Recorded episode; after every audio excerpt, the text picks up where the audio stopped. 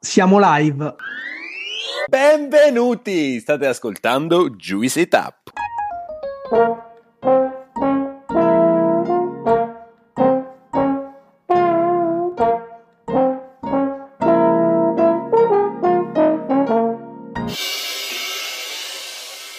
Sono Gianluca e insieme a Claudio e Alessandro siamo i fondatori di questo podcast e del progetto Juice.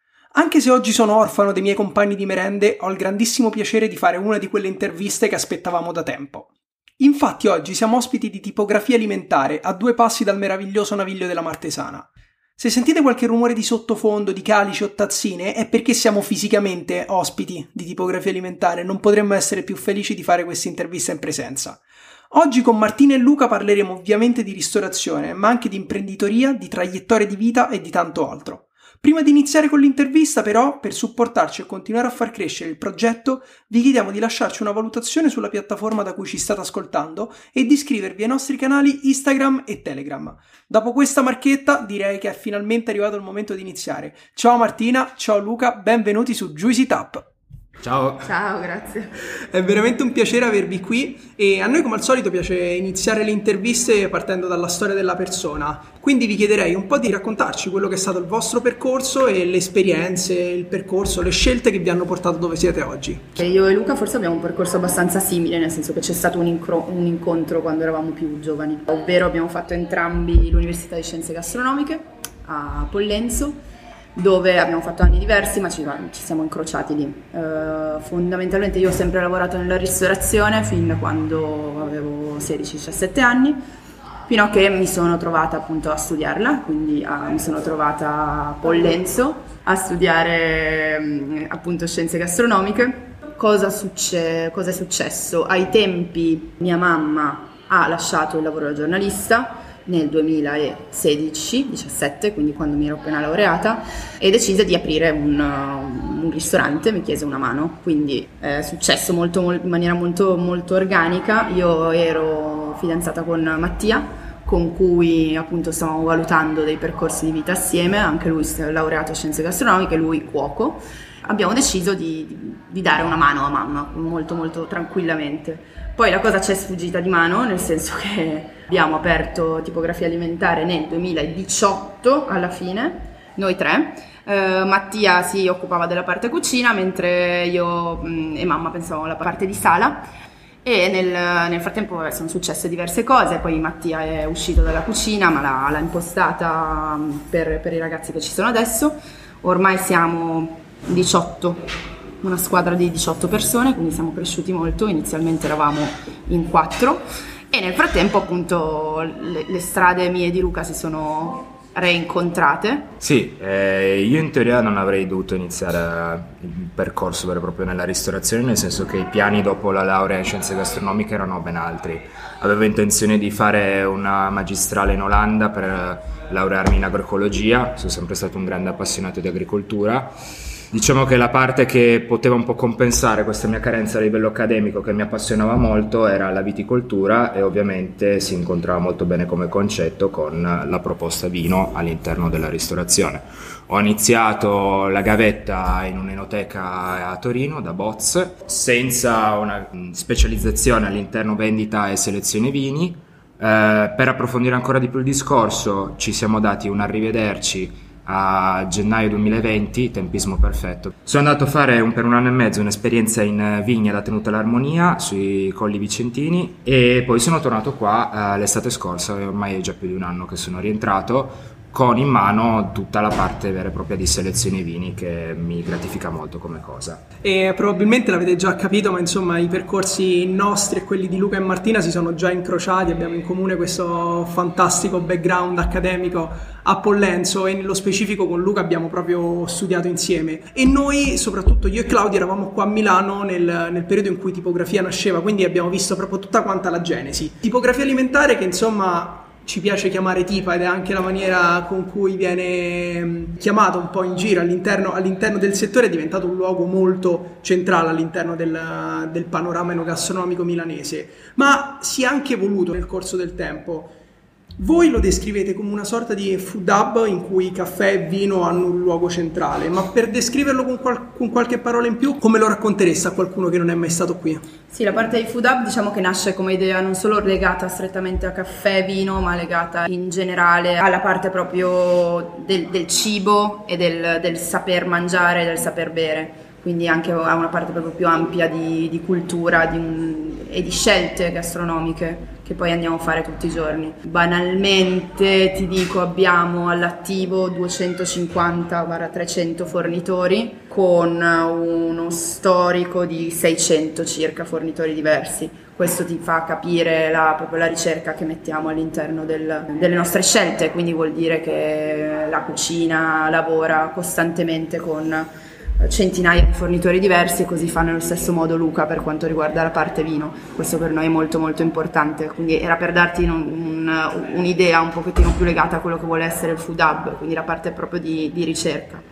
Diciamo sicuramente gestire questo grande numero di, di, di produttori è sia un elemento di complessità perché naturalmente sarebbe molto più semplice comprare tutto quanto da un unico fornitore sì. ma poi dall'altro lato diventa anche il vostro elemento caratterizzante. A proposito di caratterizzazione, chi viene qua? Che cosa si aspetta e come si è evoluta anche un po' la vostra offerta negli anni? Io mi ricordo come hai detto te quando avevate aperto non avevate l'idea di arrivare dove siete oggi, vi immaginavate un luogo più piccolo in cui magari anche i momenti eh, di pasto pasto erano, erano diversi, invece alla fine siete diventati un locale che dalla colazione fino all'aperitivo molto prolungato cambia la sua offerta, si trasforma, ha cambiato anche il focus dei, dei, prodotti, dei, prodotti, che offre. Ce la puoi un po' raccontare questa genesi e questa trasformazione? Sì, allora per noi è sempre stato molto importante lavorare con identità di, diverse, così da estendere il target non solo per una questione di mole di lavoro, anzi, ma anche per, una, per riuscire a dare un servizio al quartiere e alla città che possa, appunto, che possa coprire diverse fasce, diverse tipologie di persone. Questo significa che, come dicevi giustamente tu, passiamo dall'aperitivo al pranzo, alla merenda, all'aperitivo. Man mano le cose si sono evolute, abbiamo cambiato i nostri orari, abbiamo capito quali sono i nostri punti forti e dove lavorare di più eh, ci concentriamo ormai soprattutto sulla parte del, del, pranzo, sulla parte dell'aperitivo, ma perché la parte del pranzo e la parte dell'aperitivo ci permettono di estendere o comunque di approfondire due, due parti di offerta che ci, che ci, stanno molto a cuore, appunto la parte di vini per quanto riguarda Luca sulla sera e la parte del pranzo per quanto riguarda la cucina. Nel frattempo, e penso che questo sia importante dirlo, abbiamo aperto un piccolo forno, nel senso che siamo nati senza il forno, quindi compravamo la, la parte di pane, di brioche e durante il secondo lockdown ci è venuta questa idea appunto di mh, crescere ulteriormente o di chiudere perlomeno il cerchio eh, aprendo un microforno sul retro, avevamo una stanzetta che non usavamo, quindi abbiamo fatto i lavori e abbiamo aperto un forno.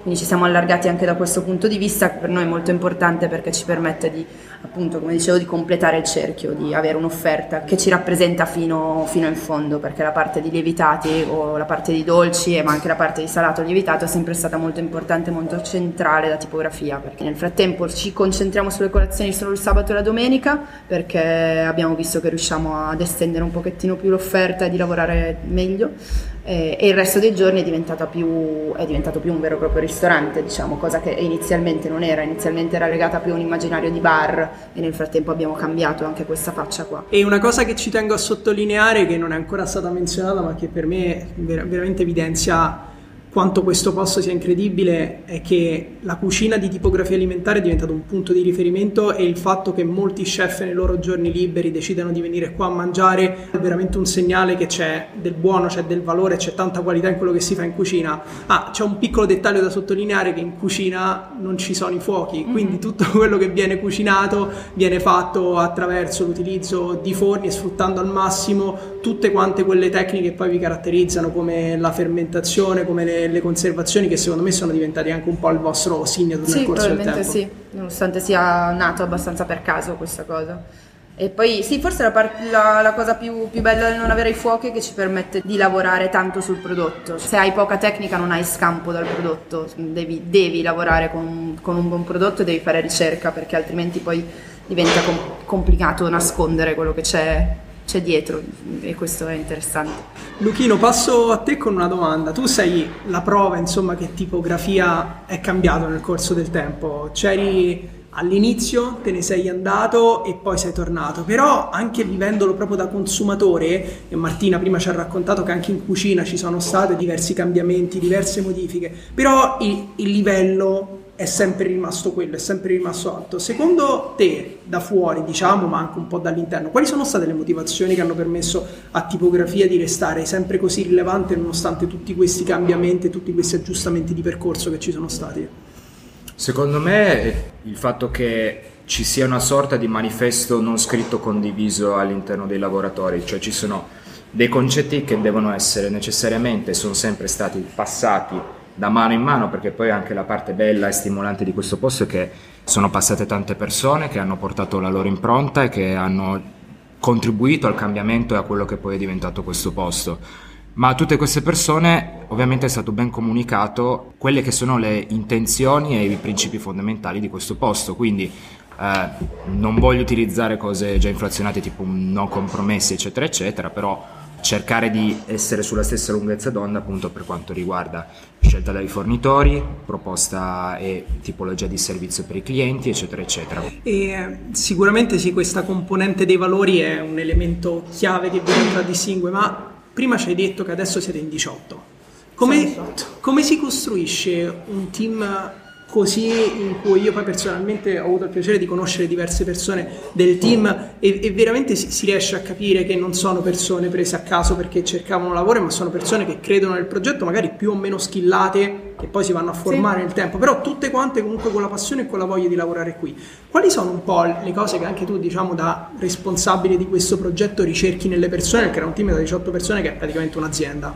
Allora, beh, innanzitutto al di là del, del, ricercare qualcosa nelle persone, avere, quello, avere, chiaro quello che puoi offrire tu alle persone. Secondo me questo è molto importante, soprattutto ultimamente che si parla tanto di ristorazione, della, della, di sostenibilità del lavoro, che finalmente è un tema che è uscito.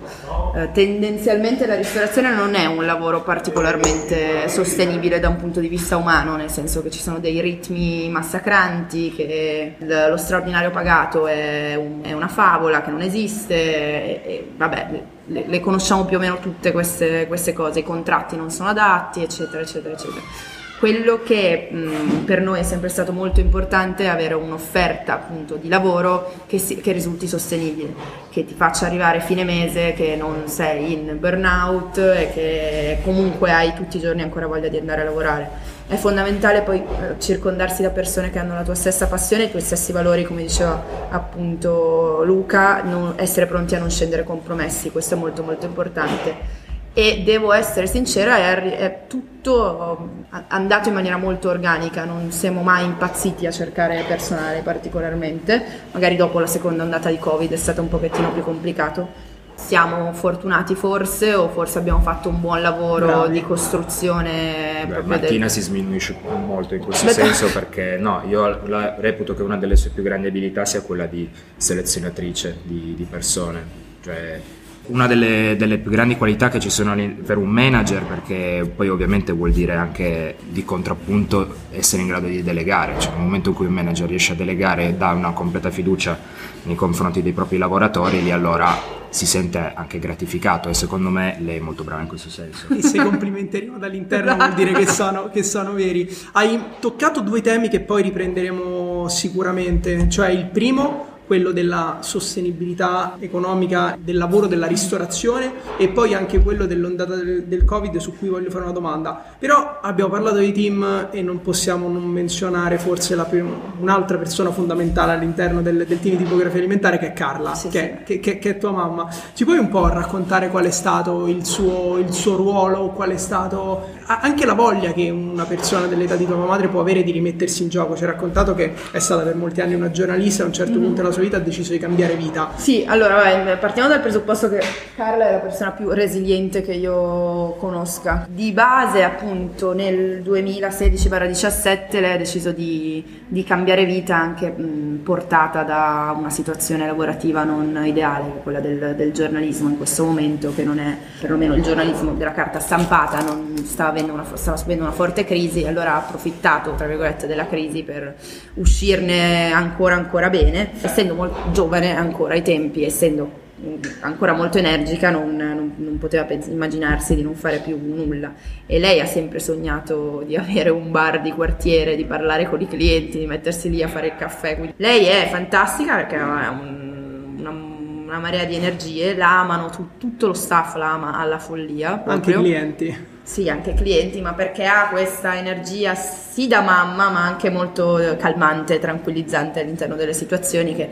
nella ristorazione è molto importante, nonostante vada un po' in crisi la domenica mattina con, con la fila fuori, però no scherzo, però eh, nello staff è molto importante avere una persona del genere e lei ricopre in pieno questa, questa figura. Per me è fondamentale perché mi, mi, aiuta a sopravvivere ogni giorno e sono ancora qua in piedi e tranquilla grazie a lei che si smazza un sacco di menate, ma per il resto dello staff è proprio molto importante, lo vedi eh, l'amore appunto materno che hanno anche loro nei, nei, suoi confronti ed è molto bello. Sì, devo dire che da, da fuori si percepiscono queste, queste, dinamiche in cui avete personalità tutti quanti, personalità diverse ma che si vanno a integrare perfettamente sì, e, si, e, e si bilanciano. E quello poi forse è anche il segreto perché intorno magari alcune posizioni, alcune persone possono cambiare, però quelli che sono i capisaldi, i pilastri poi della, della baracca che siano pilastri che funzionano, che stanno in piedi, che si integrano bene, probabilmente è fondamentale. Sì, poi questa cosa che dicevi, che hai appena detto tu, è una cosa che poi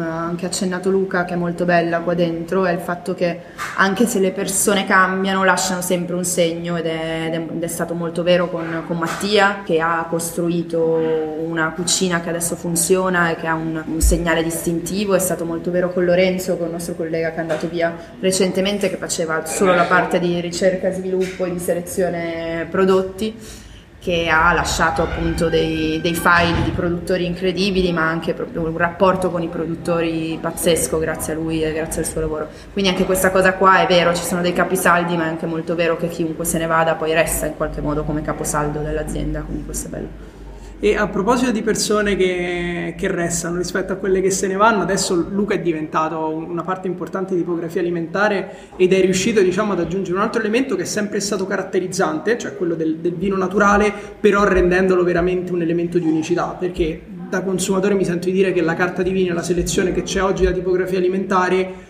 è una delle migliori che si può trovare su Milano a, ma- a, mani basse per ricerca dei produttori, per competenza delle persone in sala e quindi anche del, del, tipo di esperienza vino che si riesce a vivere qua. Ti volevo chiedere Luca, come si costruisce una, una carta dei vini e poi un'altra cosa importante, noi siamo sulla Martesana, che non è proprio una parte centrale di Milano, una parte bellissima che, che, io adoro, ma non certo la parte centrale. E parte della clientela di tipografia alimentare è anche fatta dalle sciure di quartiere, a cui servire uno specialty coffee o versare un calice di vino naturale fino a qualche anno fa poteva essere follia. Quindi com'è che si riesce a costruire una selezione così personalizzata, così eh, identitaria, ma poi anche aprirsi alla sciura di quartiere che viene e agli sciuri. e agli sciuri lasciare, lasciare, che vengono e ti chiedono una bollicina, un calice di prosecco. Guarda, ti posso dire che in realtà questo discorso era assolutamente vero fino a un po' di tempo fa.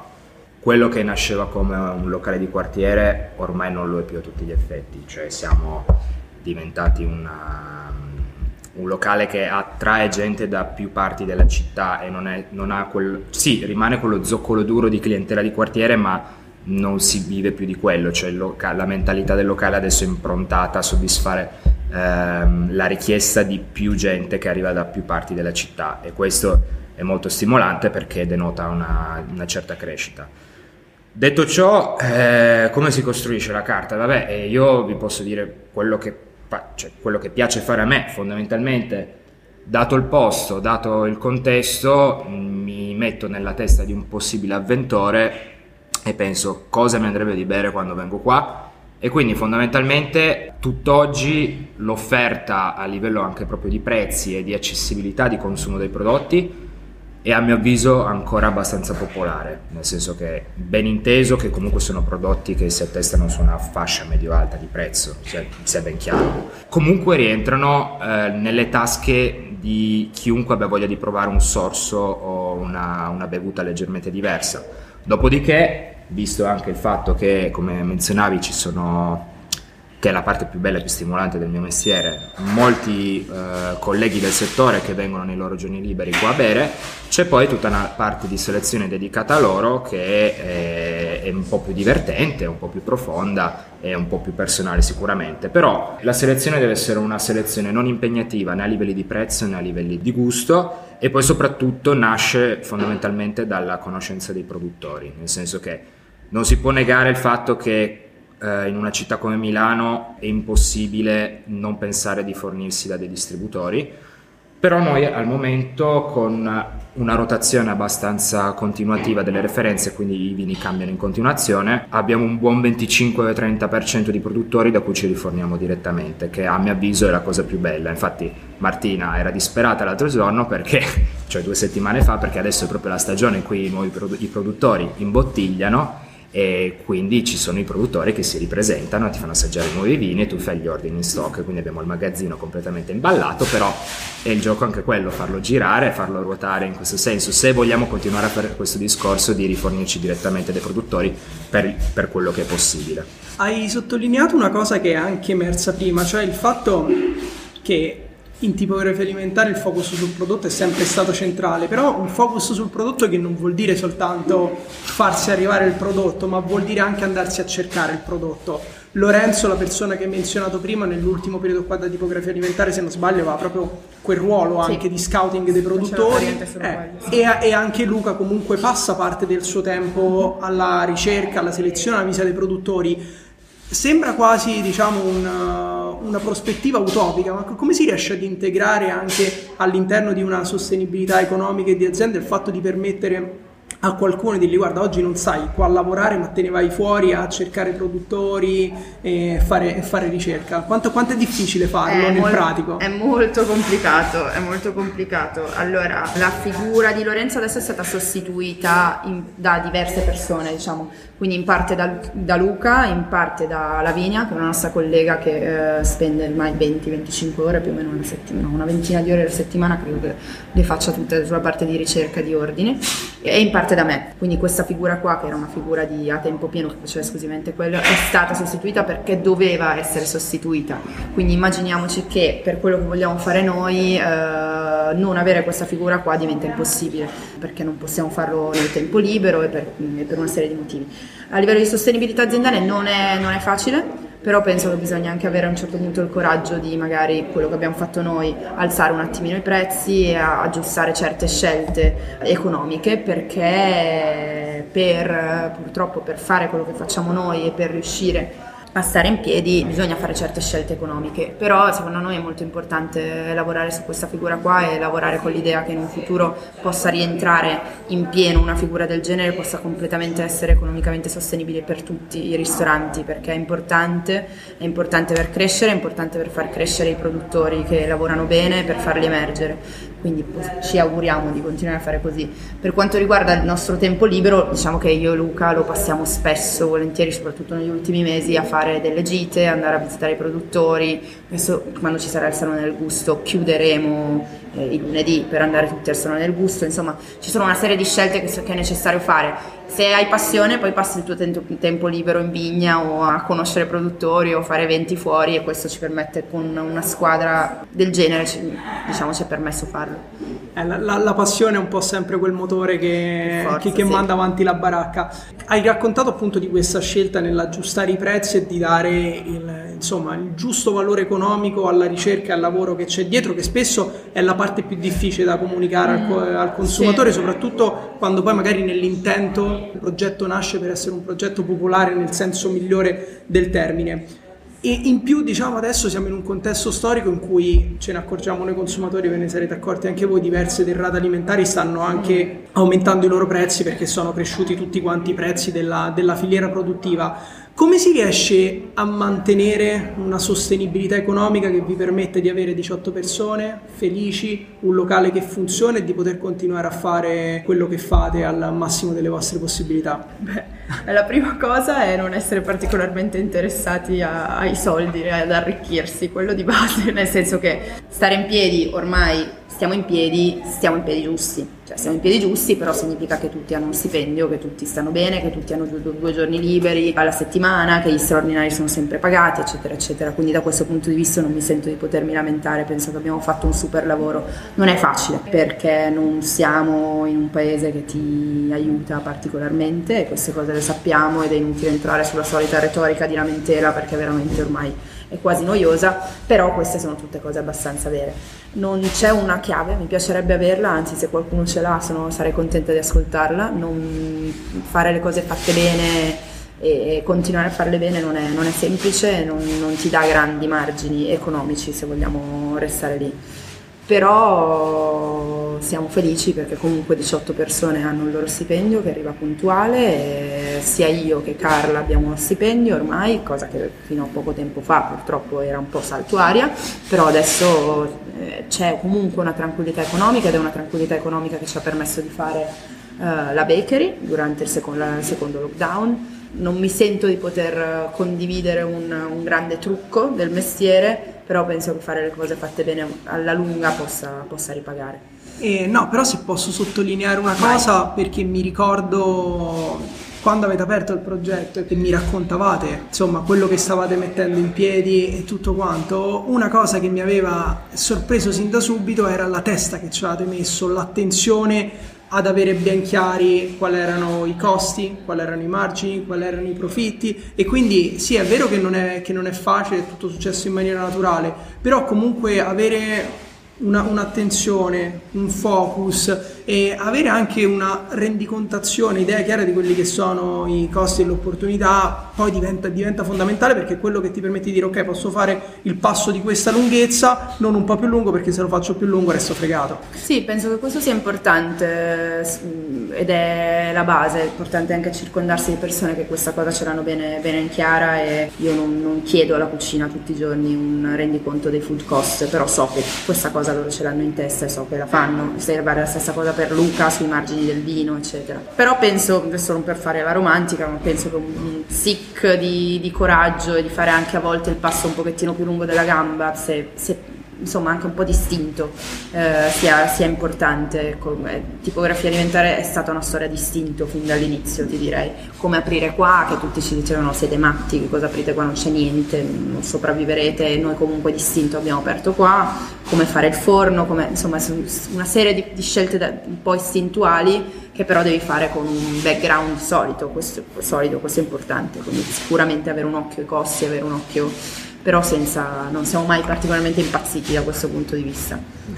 Siamo praticamente arrivati alla fine di questa intervista, però prima a noi piace sempre andare a tirare fuori dall'intervista un po' quel consiglio pratico che può essere utile. Abbiamo parlato adesso di sogno e di fare il passo più lungo della gamba e forse diciamo aprire tipografia alimentare uscita dal, dall'università con poca esperienza è stato un po' fare quel passo più lungo della, de, della gamba e buttarsi nel vuoto. Ci puoi un po' portare con te in quei mesi dall'idea all'apertura un po' quali sono quegli step che una persona, un imprenditore che vuole iniziare a lavorare deve, deve fare per realizzare poi il suo sogno di ristorazione? Allora, sì, avere chiaro cosa si vuole, questo è importantissimo. Chi si è e cosa si vuole, quindi la parte, direi, la prima cosa è l'identità, quindi lavorare su un'identità che spesso significa anche sedersi e capirla, non arriva spontaneamente, nel senso che è importante ragionarci. Io mi rendo conto che mh, andando in giro, forse a volte le, la, la, cosa che mi manca in alcuni ristoranti, in alcune esperienze è proprio questa, è la l'identità e il capire cosa, cosa, cosa, c'è dietro a un'idea. Al di là della passione anche mettere cuore nelle cose, quindi mettere umanità e... Poi una volta che si, si capiscono queste cose, identificazione della location, questo è importantissimo, e cercare di capire un target o un possibile target attorno alla location. Primo step identità, secondo step location. Terzo step eh, la parte di produttori, almeno io vi dico come abbiamo lavorato noi, fa, iniziare a, fa, a creare un bacino di produttori da cui voler lavorare e poi dai produttori capire cosa si vuole eh, proporre al tavolo. Noi l'abbiamo fatta forse al contrario rispetto a quello che fanno tutti, di solito si, si decide di voler servire al tavolo un certo piatto e poi si trova il produttore per fare quel piatto. Ecco, noi abbiamo sempre lavorato un po' al contrario, questa cosa divertente. E la quarta cosa è capire con chi vai a lavorare, nel senso comprendere chi hai in, squadra e cercare sempre di lavorare sui loro punti forti. Ecco, questo penso sia fondamentale. Quindi una volta che si ha un team e cercarsi un team affiatato, una volta che si ha un team, lavorare sempre sui punti forti della squadra e mai forzare delle cose che magari arriveranno in maniera organica o magari no, ma mai forzare, forzare le cose. Penso che queste quattro, quattro cose siano state le cose principali. Poi ci sono 1800 sfaccettature, ma penso che siano queste. Bene, e prima di passare all'ultimo momento che è quello della piccola pasticceria c'è una domanda che abbiamo proprio piacere di farvi. Abbiamo visto in questi quattro anni al 2018 la tipografia cambiare tantissimo.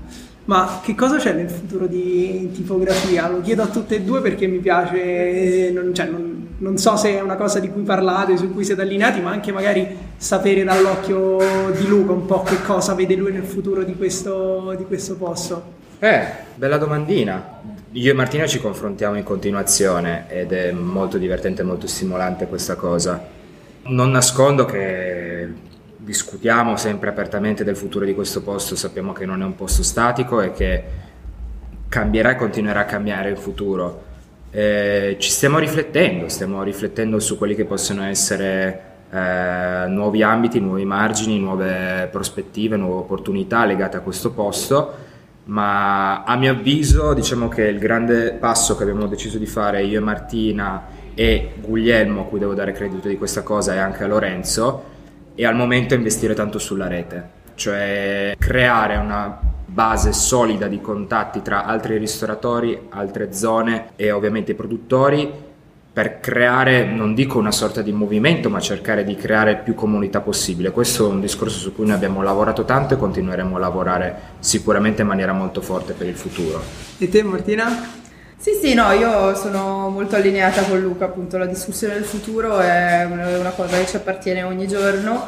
Io e Luca stiamo parlando forse di un progettino, ma non si dice ancora nulla. Esatto, eh, Luca non ha osato dire niente però probabilmente. Eh, stiamo ancora riflettendo e parlando, però è ancora molto, diciamo, eh, poco reale, vedremo se si realizzerà. Per quanto invece riguarda proprio strettamente legato a tipografia alimentare, stiamo lavorando per capire quello che vogliamo tenere e quello che vogliamo lasciare andare, perché penso che questa poi sia la cosa più importante a volte, anche sì, capire qual è la sintesi di tutto quello che hai fatto finora e, lavorare poi bene sulla sintesi, perché la sintesi sempre, sono sempre le cose più importanti. Bellissimo, è stata veramente una bella chiacchierata in cui secondo me siamo riusciti a toccare diversi spunti e sono contento di essere riuscito a fare questa intervista dopo un lungo corteggiamento. e come al solito noi abbiamo questo rito finale per chiudere l'intervista che è quello della piccola pasticceria, che è un momento in cui chiediamo un consiglio ai nostri ospiti su un, uh, un, libro, un film, un podcast, un album musicale, un qualcosa che vi ha segnato nel vostro percorso che magari, non so, in dei momenti in cui Tipa stava, stava nascendo vi ha segnato e che ci tenete a condividere con, con noi. Vai Luca, sei tu il lettore numero uno. Ma Beh, assolutamente un bel libro. no. Ma come dai, un libro? un bel libro. Vai Luca, dai il tuo libro preferito che sta diventando anche il mio libro preferito. Ah, per un po' di tempo mio, la lettura che mi ha segnato particolarmente, ma credo che in realtà sia cioè, un romanzo pseudo autobiografico che in realtà penso sia stata la stessa cosa per molte altre persone, è stato Shantaram, che a mio avviso al tempo sicuramente si è collocato per quella che era la mia età e quella che era la mia situazione nel momento perfetto e ha un po' segnato diciamo, la mia voglia di esplorare, non rimanere mai fermo. Io negli ultimi sei anni ho cambiato circa 19-20 case, quindi questo ti fa capire come, gi- come, mi piace girare, come mi piace vedere, cosa mi piace provare. E sicuramente questo. Fortunatamente di Shantaram hai preso soltanto la mobilità e non nelle altre parti della storia. Sì, no, non, so, non sono andato con i guerriglieri afghani, sicuramente no. Però ecco, no, la cosa che mi ha segnato profondamente è stato il viaggio in Georgia che ho fatto. Il viaggio in Georgia e il viaggio in Giappone sono state due cose che mi hanno proprio segnato completamente a livello di, di formazione di testa, di apertura e di esperienza. Tu Martina, ci abbiamo pensato a questa piccola pasticceria? No, devo dire che la cosa che dicevo anche a Luca è del libro mi piace molto, ma a volte trovo quasi forzata la parte filosofica, cioè quasi che lui si, si vede che lui è in prigione, Vabbè, deve scrivere, scrivere, scrivere, che fa un 1800 ragionamenti. A volte è proprio questa spinta filosofica quasi sì. non necessaria, però molto bello, mi sta piacendo molto. Allora, che libro consigliamo? No, per continuare anche sulla, sulla scia di, di Luchino, forse un libro che mi ha abbastanza segnata, che ho trovato insomma molto molto profondo e molto bello che quindi vi consiglio con tutto il cuore è uh, Infinite Jest di David Foster Wallace. È un libro che mi ha, mi ha regalato un mio amico qualche, qualche, anno fa e che lui ha già letto tipo 10 volte. Uh, sono 1400 pagine quindi se avete tempo di leggerlo una volta è già molto molto positivo ma ve lo, ve lo straconsiglio Ok, direi che tra questo e Shantaram no, un sacco di pagine da leggere. Abbiamo un sacco di pagine. Prima di farvi andare via, così consiglio a bruciapelo il, quell'indirizzo che non sia tipografia alimentare. Vi direi Milano, ma anche no, dove ci consigliate di andare adesso, un posto dove siete stati da poco che vi ha, che vi ha colpito particolarmente. Vabbè, il nostro posto preferito come tipografia alimentare è Cascina Lago Scuro noi andiamo sempre lì, però sto giro ne proviamo un altro per il pranzo staff che è Bel, Bel Respiro nel Piacentino, nel Piacentino, nel Piacentino. Vi, vi, sapremo dire com'è, però questi sono i posti del cuore, cioè uscire da Milano e, e stare bene anche in una dimensione più di campagna e di produzione. Per me il, il posto che nell'ultimo anno ha completamente travolto è stato eh, l'osteria Giorgione da Masa a Venezia. È stata veramente una bellissima esperienza immersiva, completamente disinvolta, veramente grande, grande esperienza. E invece su Milano io me ne do tre, ne posso dare tre? Ma pure cinque. Ok, Trippa, che vabbè ne parliamo sempre tantissimo, Diego è un caro amico e stiamo sempre molto bene da lui. Campai per bere e per mangiare un altro posto che magari ha aperto da poco con cui stiamo sempre molto bene. Ci piacciono è l'osteria La Grandissima di Antonio che ha aperto da poco qua nella, nella zona ha una cantina di vini incredibili e ha il nostro pane in servizio quindi è anche un motivo in più per andare Fantastico. Ragazzi, è stato veramente un piacere incredibile avervi ospite, è stato bello fare questa intervista in presenza e insomma vederci anche di persona. E quindi vi ringrazio tantissimo e non vedo l'ora di vedere che cosa il futuro riserverà a questo fantastico progetto. Grazie mille grazie grazie. Hai ascoltato Juicy Tap. Per altri contenuti di Juice ci trovi su Instagram e sul nostro sito thisisjuice.net.